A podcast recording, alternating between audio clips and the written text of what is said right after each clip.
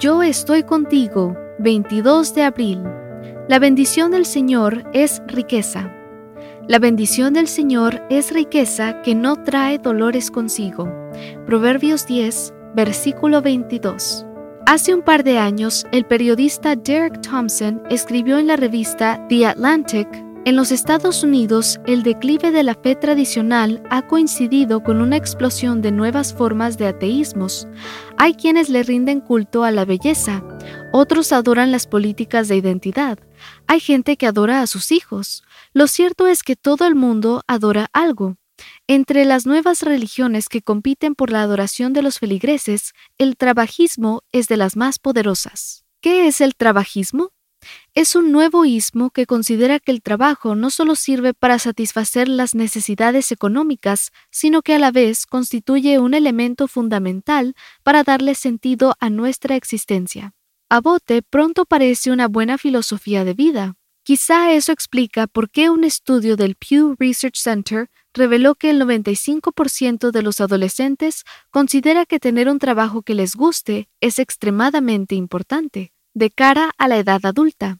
El trabajismo coloca el trabajo en la cúspide de nuestra pirámide de vida y precisamente ahí es donde radica el problema de esta nueva religión.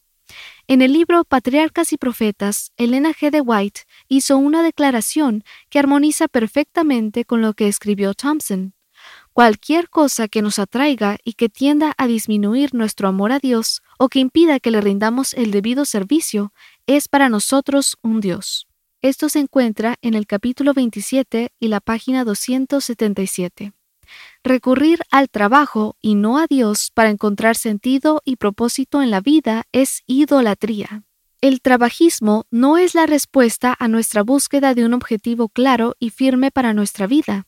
Después de todo, como dice el salmista, si el Señor no edifica la casa, en vano se esfuerzan los albañiles. Salmo 127.1. En otras palabras, si le damos la prioridad al trabajo en lugar de dársela a nuestro Señor, todos nuestros esfuerzos serán en vano.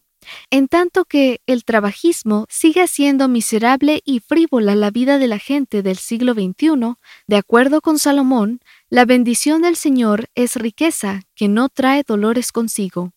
Y para que entendamos que esa bendición no es fruto de nuestra pasión por lo que hacemos, Pablo nos recuerda que ni el que siembra ni el que riega son nada, sino que Dios lo es todo, pues Él es quien hace crecer lo sembrado. Primera de Corintios 3:7